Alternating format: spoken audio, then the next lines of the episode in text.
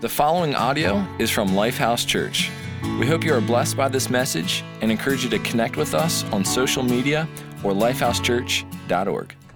The giant Pacific octopus, growing up to 100 pounds with arm spans as long as 30 feet, these monstrous animals fit the description of terrors of the deep.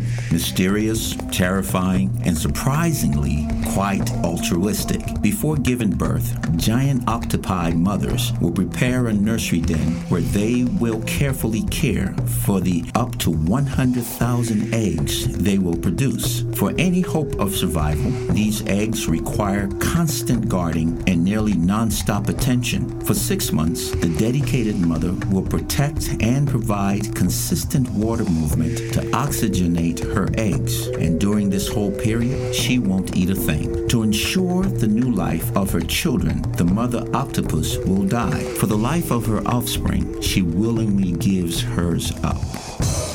Today, are you living selflessly or selfishly? Not where you would like to be at tomorrow or where you'd see yourself down the road, but where do you find yourself today? Is your life demonstrated by selfless generosity? It's tough to do that in today's society, isn't it? You think about it, we are caught in a dynamic of economic struggle, of foreclosure, of unsatisfactory employment, and we wonder why do we have to consider others when it's me that I have to take care of? If I don't take care of myself, then who else is going to do that? We get caught up with the current of going with the world and taking care of myself first. But then we see an example like an octopus. I mean, of all things, an octopus. I don't know about you, but when I think about something with tentacles, I'm not exactly thinking about generosity. I'm thinking more like calamari and good calamari by the beach. That's what I'm thinking about. But yet you see this octopus here that willingly lays down its life for its children. Think about that level of sacrifice in your life today, that you would go above and beyond for something that matters beyond your life. It's amazing to see how this octopus goes without food, literally starves itself, it literally goes against the current by providing a new current for the, the babies, the eggs that are in its den there, the nursery den. It is incredible to see how that type of sacrifice is evident in an octopus. I don't know about you, but I find that a little bit challenging. And it makes me wonder about uh, the level of generosity that's present in my life. Maybe in your life, you've been the recipient of some kind of generosity that has challenged you. I know for me personally, growing up, uh, my family really made a priority when we were young, my, for my older sister and I, that they wanted to provide a good, solid education. And that required sacrifice. But as a child, you can imagine I, I, didn't quite get that. I didn't quite see that. What I saw was other families that went on perhaps large vacations and had all the latest gizmos and gadgets, and then I sat there and compared it to not having those things. And not that that was something to complain about, just I noticed the difference. It wasn't until I got older that I realized the importance of that education and why that was such a priority for them in their lives. But it wasn't even until years after that that I really understood the why behind it and how much sacrifice that actually cost them and the priority they had to place in order to see that accomplished. And it challenges me. Perhaps you've been had an opportunity like that in your life where you've been challenged because of someone else's sacrifice towards you. But yet it's so uncommon in today's world because we are bent on this fact that I've got to take care of myself. It is me, myself, and I that I've got to be watching out for, and we get caught up in that current.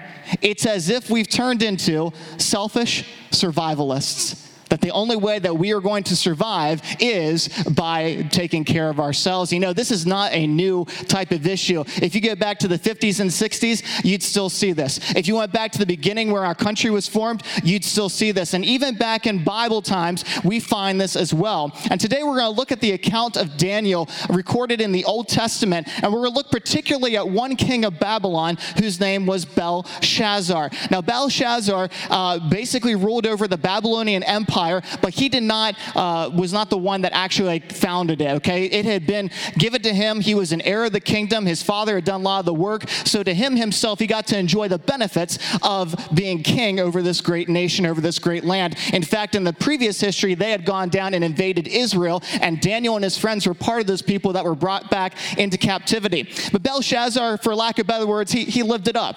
He enjoyed the fact that he was a king, that he had an immense amount of wealth, and that he had an immense following. And we can actually see this in scripture here in Daniel chapter 5 chapter verse 23 let me go ahead and read that for you here.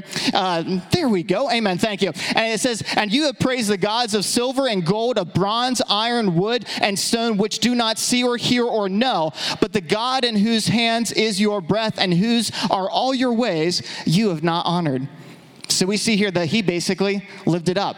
He was more concerned about himself about his wealth and ways that he could please himself and it's interesting to see that as he lived in this way, he wanted to bring people to him that would also support that. So he was a big fan of holding these big parties, like a state dinner. And we see one of these events occurring here in the book of Daniel, where he's gathered literally thousands of lords and rich and people, and he brings them together, and basically he is celebrating the fact that he is king. And while he's having this big estate dinner, which, mind you, while he's doing this, his empire is crumbling. So there are families that are starving, they are in poor repair, and, and he is still living it up. But while he does this and has this estate dinner, this is what happens. We see this here in Daniel chapter 5. It says that while he's partying and celebrating, he makes this decision. Then they brought in the golden vessels that had been taken out of the temple, the house of God in Jerusalem, and the king and his lords, his wives, and his concubines drank from them. They drank wine and praised the gods of gold and silver, iron, wood, and stone. Immediately, the fingers of a human hand appeared and wrote on the plaster of the wall of the king's palace opposite the lampstand. And the king saw the hand as it wrote. Then the king's color changed, his thoughts alarmed him, his limbs gave way, and his knees knocked together. This guy was terrified out of his mind. Okay, now maybe you've heard this story growing up, perhaps it's new, but if you haven't heard this, or if you have heard this story before, I want you to try to consider this if this was going to happen here today in this room, okay? So imagine, if you will, we're all gathered together, and while we're doing that, all of a sudden, a hand just kind of appears out of nowhere, and it just kind of starts free floating and then you see the fingers start engraving in this screen. How do you think you would react? I think you'd be a little bit terrified. I mean, imagine the noise that would make. Imagine seeing a dismembered hand hanging out there. That would be enough. I mean, it's like Stranger Things in real life. You would be terrified of the writing on the wall. But what was worse is that no one could make heads or tails exactly what this meant. It was like written in an archaic language. They couldn't figure it out. So King Belshazzar does the only thing that he knows to do, and he reaches out to his astrologers, his magician, and his wise men. He brings them in. They can't make heads or tail of it. And realizing that their king wants an answer, one of them has an idea. There's this guy named Daniel. And Daniel's got all these great gifts, talents, and abilities. I bet you that he might be able to help us out in this situation. So they go ahead and they bring Daniel in, and Daniel comes, he begins to read the writing on the wall and basically translating what it says. And this is what we see recorded in the Bible. And this is the writing that was inscribed Mene, Mene, Tekel, and Parsin. This is the interpretation of the matter. Mene, God has numbered the days of your kingdom and brought it to an end. Tekel, you have been weighed in the balances and found wanting. Peres, your kingdom is divided and given to the Medes and Persians. It's very interesting here in that passage. It's basically all these terms that make no sense, but as Daniel relays them to the king, the king probably is starting to understand because they're all financial terms. You've been counted, you've been measured, you're going to be divided. And I love particularly that word tekel. And, and to help us out with this tonight, I brought in this handy dandy uh, balance scale to get this picture. Basically, what God says is that Belshazzar, I have taken your life and I have put it in the scales, I have measured it, and you have been found wanting.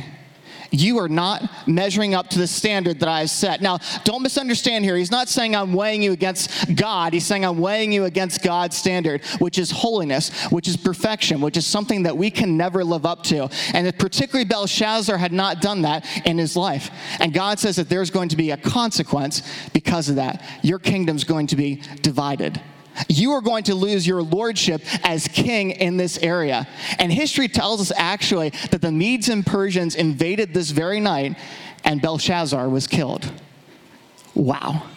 Could you imagine getting that kind of message and just the wonder and amazement, like what is exactly going on? It really is, it's dumbfounding. But if you contrast that to the attitude, again, that, that Belshazzar had here, he was all about himself. He had lived for himself. It was all about him. He was giving just to satisfy his own desires. But we find this drastically different from the lifestyle of Daniel. You see, with Belshazzar, he had gotten caught in this cycle that if he was to strive, that somehow that would lead to success and dissatisfaction. In some way, that was going to help him survive and advance, and we see that that's not the case. But then, how in the world do we, why would we want to give then? Why would we progress forward if it's always going to be taken away? Is there something better that we can give beyond our life, something that matters for eternity? And we see this contrast in the life of Daniel, and in Daniel chapter 5, it continues to say this. This is when Belshazzar had Daniel brought in. This is how he describes Daniel. I have heard of you that the spirit of the gods is in you, and that light and understanding and excellent wisdom are found in you. But I've heard that you can give interpretations and solve problems. Now, if you can read the writing and make known to me its interpretation, you shall be clothed with purple, have a chain of gold around your neck, and shall be the third ruler in the kingdom. Sounds like a pretty good deal off the top there. I mean, that's giving him gold, it's giving him raiment, and on top of it, he's going to be like third in the kingdom, King, Queen, Daniel. That's pretty awesome. But see, Daniel knew a little better because he examined the situation and he knew that he was talking about a foundation that was crumbling. Fun fact. I think sometimes in our lives, we get so caught up with opportunities that may come our way, and there may be what seems like security in a paycheck, in a promotion, in a position, in a title, and we forget to look at the foundation the foundation is not firm, it's not seated in Jesus Christ. And Daniel had the wisdom to recognize this and avoid it. And instead of being selfish and taking all those things for himself, he responds in generosity. Check this out. Continuing on, it says, Then Daniel answered and said before the king, Let your gifts be for yourself and give your rewards to another. Nevertheless, I will read the writing to the king and make known to him the interpretation. O King, the Most High God, God, excuse me, O King, the Most High God gave Nebuchadnezzar your father kingship. So what Daniel says here is basically, I'm going to give this, give this to somebody else. I will do the interpretation for you. And I love it how he points it directly back to God. He said, This is not about me, it's about God Almighty. He shifts the whole thing back to Him. That is a response of generosity in his life, of sacrifice, realizing that all those things were waiting right there at his fingertips. But he chose God first instead of himself. You know, I think there's a principle here that we can take away and apply to our lives today, thousands of years later, and it's this be marked by sacrifice be marked by sacrifice. I'd encourage you to write that down, uh, jot it online. You can put it in your phone because it might be not it might not be the most profound statement, but I think it's going to help you later on as you face the current of culture that's going to want you to drive you to selfishness. Be marked by sacrifice. And we see this very evident in Daniel's life. And for us, we realize that God has given us, just like He gave Daniel, time, talents, and treasures. And it's up to us to decide how we are going to use them to bring honor and glory to God. Daniel made the decision to point everything back to God. He was not willing to accept fame, fortune. Instead, he wanted to point everything for the honor and glory of God in our lives, we should strive to do th- the same thing. We should be marked by sacrifice that points back to God. But how do we do that? And, and maybe the better question is, why would we want to do that either? We see God realizes that in our life, we have this natural bent to go the opposite way, to live selfishly and to go opposite of Him. He realized that so well that He wanted to provide a, a example and ultimately a sacrifice for us so that we could understand and follow the pattern that He desires to be present in our life. We see this picture through the life of Jesus Christ. We see this in Romans chapter 5, where it says, we can understand how someone good and noble could inspire us to selfless sacrifice. But God put his love on the line for us by offering his son in sacrificial death while we are of no use whatsoever to him. Jesus Christ is our example. You see, you and I were caught up in this current, this current that we call sin. Sin meaning anything we think, say, or do that does not please God, that drives us away from God, drives us towards a destruction forever in eternity. But God, God loved us so much that when he looked down and saw that we did not measure up in the scales, when he saw that we were found wanting, he said, I cannot allow that to happen. And he got involved. He sent his son, Jesus Christ, on earth to die on the cross for your sins. You see, Jesus lived that perfect life, the life that we could never live. And then he willingly took on himself our punishment, all of our sin the things that we know about that are seen, the things that are hidden, they were placed on Jesus. And Jesus Christ died and took your punishment. But not only that, he came back to life three days later. He had victory over death, sin, and the grave. And because of that, we can have right relationship with God. When we choose Jesus Christ and choose to follow him in our lives, when we choose to believe on him as Lord and Savior, our scales are leveled. We are found in balance and acceptable before God, not because of anything that we did, but because of what Jesus Christ did for us. That is the example that's given. But make no mistake, there wasn't just one person that sacrificed on that day, there were two. Jesus Christ died on the cross and sacrificed his life, but don't forget about God the Father. God the Father sent his son and had to watch him take that punishment for us to the point that he had to turn his back away from his beloved son. There was an immense amount of sacrifice that was given for us because of the great love that God has for us. That is, that is the example that we are called to live to, to demonstrate generosity in our lives. But how can we actually do that? Well, simply put, we can do this. We can invest in God's causes, and there's a variety of ways that we can do that to put our focus back on God and away from us. The first is this invest your life. Invest your life. Jot that one down too. It'll be helpful to you. Invest your life. You see, we are given with a couple things in our lives that we can point back directly to God. One of those things is time. You know, we might think in our lives that our most valuable things that we have are our bank accounts, but that really isn't it. The most precious commodity that all of us have is the time that God has given us. Check this out. This is how Daniel used his time in this situation. Daniel chapter 5 continues to say this Then Daniel answered and said before the king, I will read the writing to the king and make known to him the interpretation. Now, consider this for a second. This probably is not what Daniel wanted to do if it was his choice. This was the king that had, uh, was still overseeing him as a captive. It was probably an uncomfortable situation for him to enter this room, but yet he still chose to give his time. You see, for us, our natural place is to give our time to things that make us feel comfortable things that we enjoy, things that we want to gain some benefit out. But I wonder what would happen if we started giving our time in uncomfortable situations, times where God would show up and point people back to Jesus Christ. What would happen if we live with that kind of generosity in our lives with our time? I bet we can make a huge impact in the world around us if we just gave more time to the things and showed up and said, God, let me, God, do something incredible through me. But not also our time, we can also give our talents, and the, those being the gifts and abilities that God has given us. Check this out also in Daniel. These are the talents that God had given Daniel and his friends back in Daniel 1. It says, As for these four youths, God gave them learning and skill in all literature and wisdom, and Daniel had understanding in all visions and dreams.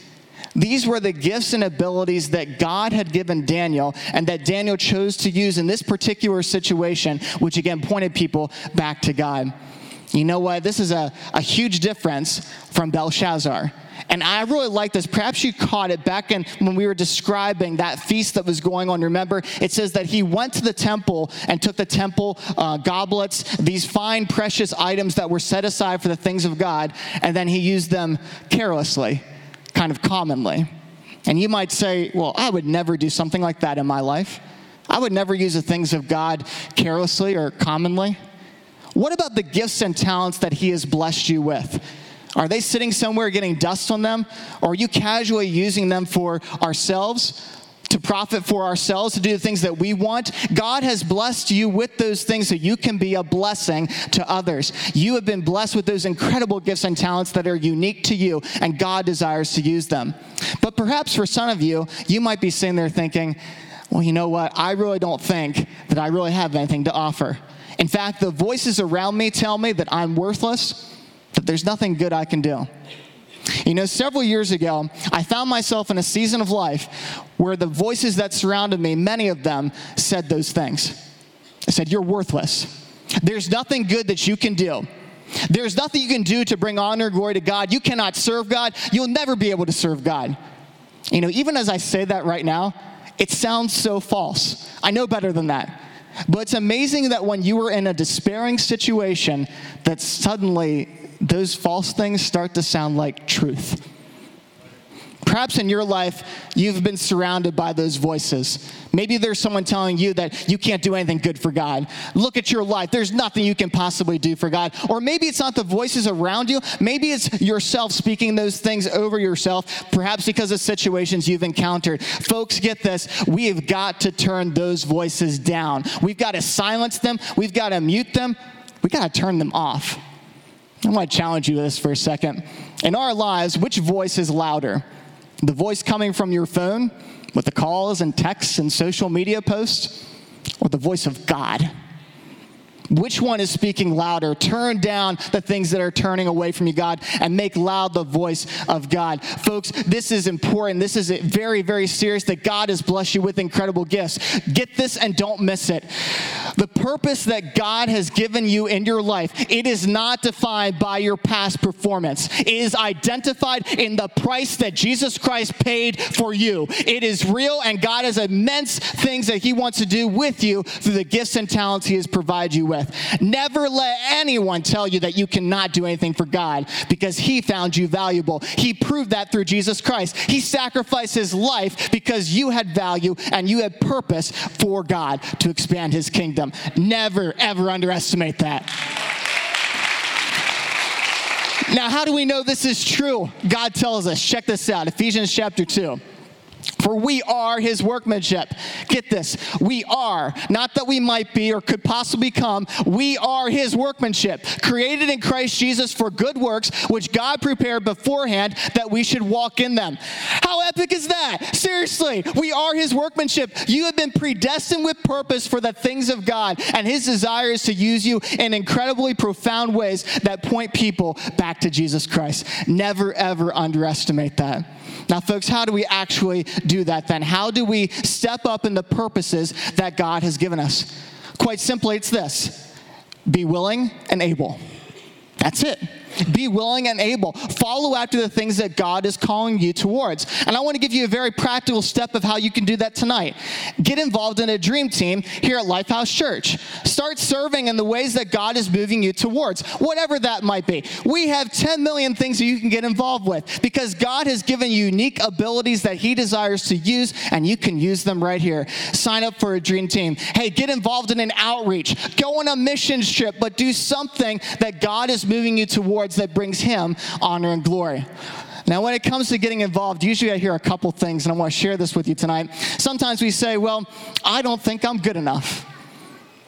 I don't think there's anything I can contribute. Folks, stop comparing and start following your calling. God desires to do something incredible through you because it's not you, it's God working through you. So keep going after your calling. Another thing that perhaps you might be thinking is, Well, I look around and everything seems like it's pretty well taken care of. There can't be any possibly any opportunity here for me. Can I let you know a little secret? It's really not a secret at all. Here at Lifehouse, we believe that we are going to reach the one and one more with the love of Jesus Christ. We are going to share and show his love to everyone in this city, in the regions beyond, and around the world. And guess what? There is plenty of opportunity for you to do that. So get involved. Reach your city, reach your area, reach your neighbors, and bring life change in the name of Jesus Christ. You can make an impact by investing your life through the time and talents that God has given you. So be bold and do that. Not only that, but you can also invest your livelihood. Invest your livelihood. And we can do that through using the treasure that God has given us.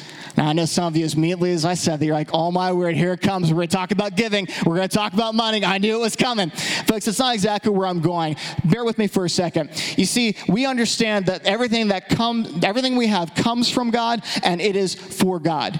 We are a blessing so that we can also be a blessing. We are characterized by being stewards with the things that God has given us. But looking back in our story here in Daniel, we see that Belshazzar was not identified by that. Check this out. Daniel chapter 5 says this. Again, talking about Belshazzar, it says, And you have praised the gods of silver and gold, of bronze, iron, wood, and stone, which do not see or hear or know. But the God in whose your hand, in whose hand is your breath, and whose are all your ways, you have not honored. Check this out. It says here that Belshazzar had raised up all these gods that he was pursuing after. I wonder what gods we have in our life that we are pursuing after with our resources. Think about this. What are the gods of gold and silver in our lives? Is it perhaps our bank account, our stock portfolio? What are the gods of, of bronze and iron in our lives? Is that our house or what's parked in the, in the driveway? What are the gods of stone and of wood? Is that the latest gadgets that we have to have? Why are we so focused on ourselves with the things that God has given us?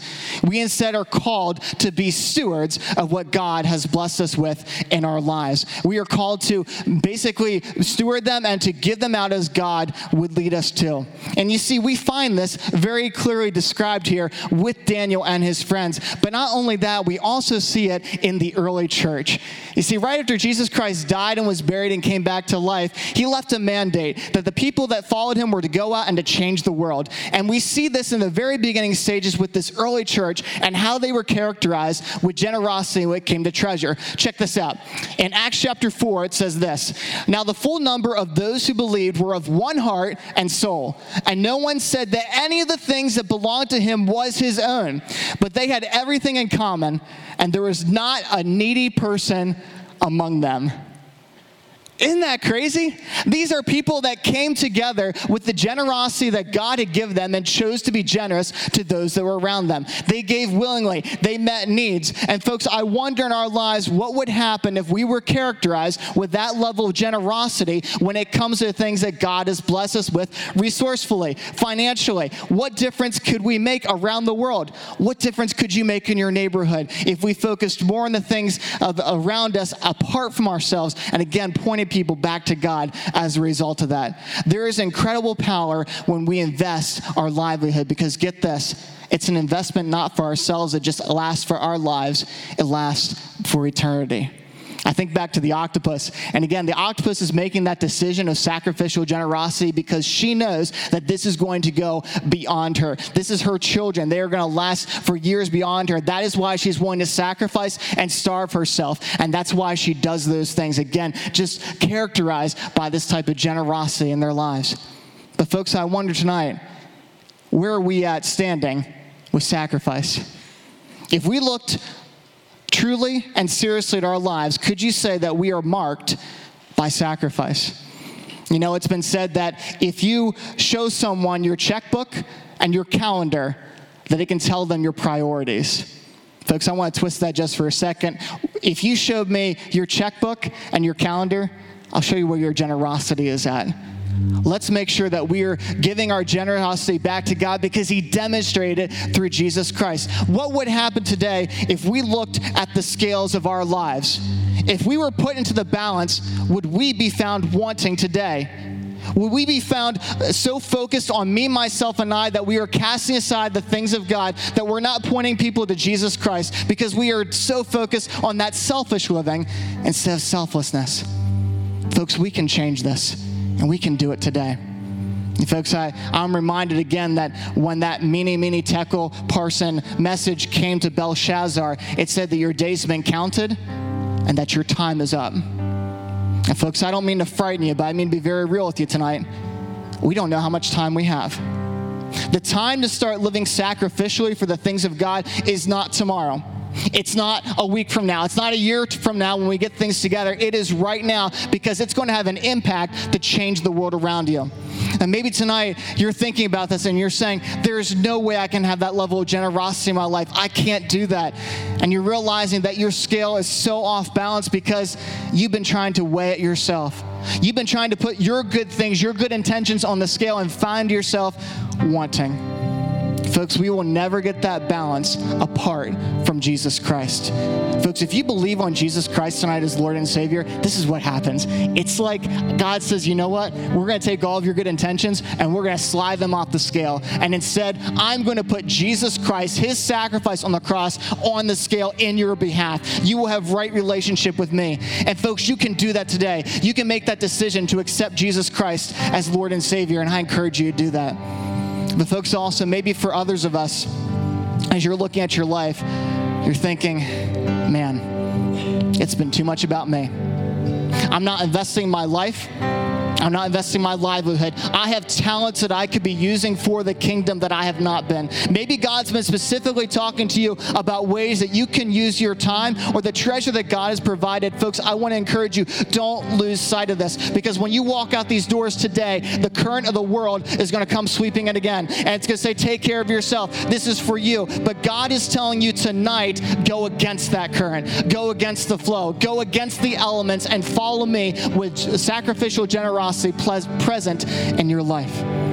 Folks, I want to challenge you tonight to make those decisions. In fact, let's take a moment now, if we could, and we're going to pray. If God's been speaking to your heart in either one of those things about accepting Jesus Christ as Lord and Savior, or perhaps of getting some, some things changed, that you can live a pattern of sacrificial generosity in your life, now is the time to talk to Him about those things. And I want to pray over you if I could. Lord Jesus, we thank you so much for the great God that you are. God, we realize that you are the generous one because you sent Jesus Christ to earth to die on the cross for us. When we were of no use to you whatsoever, you demonstrated your love to us. And we say thank you to that, God. God, Lord, I pray for those individuals right now who are making the decision to follow you and trust you as Lord and Savior. God, Lord, give them confidence, give them boldness as they make that life changing decision that brings life change through you. But God, Lord, I also pray that you be with those individuals that are saying, God, I need to get things right right. I need to give you my time. I need to give you my talents. I want to invest in things that last beyond my life because of what you did for me. God, Lord, may we be bold and may we not miss this opportunity. It's in Jesus' name we pray. Amen.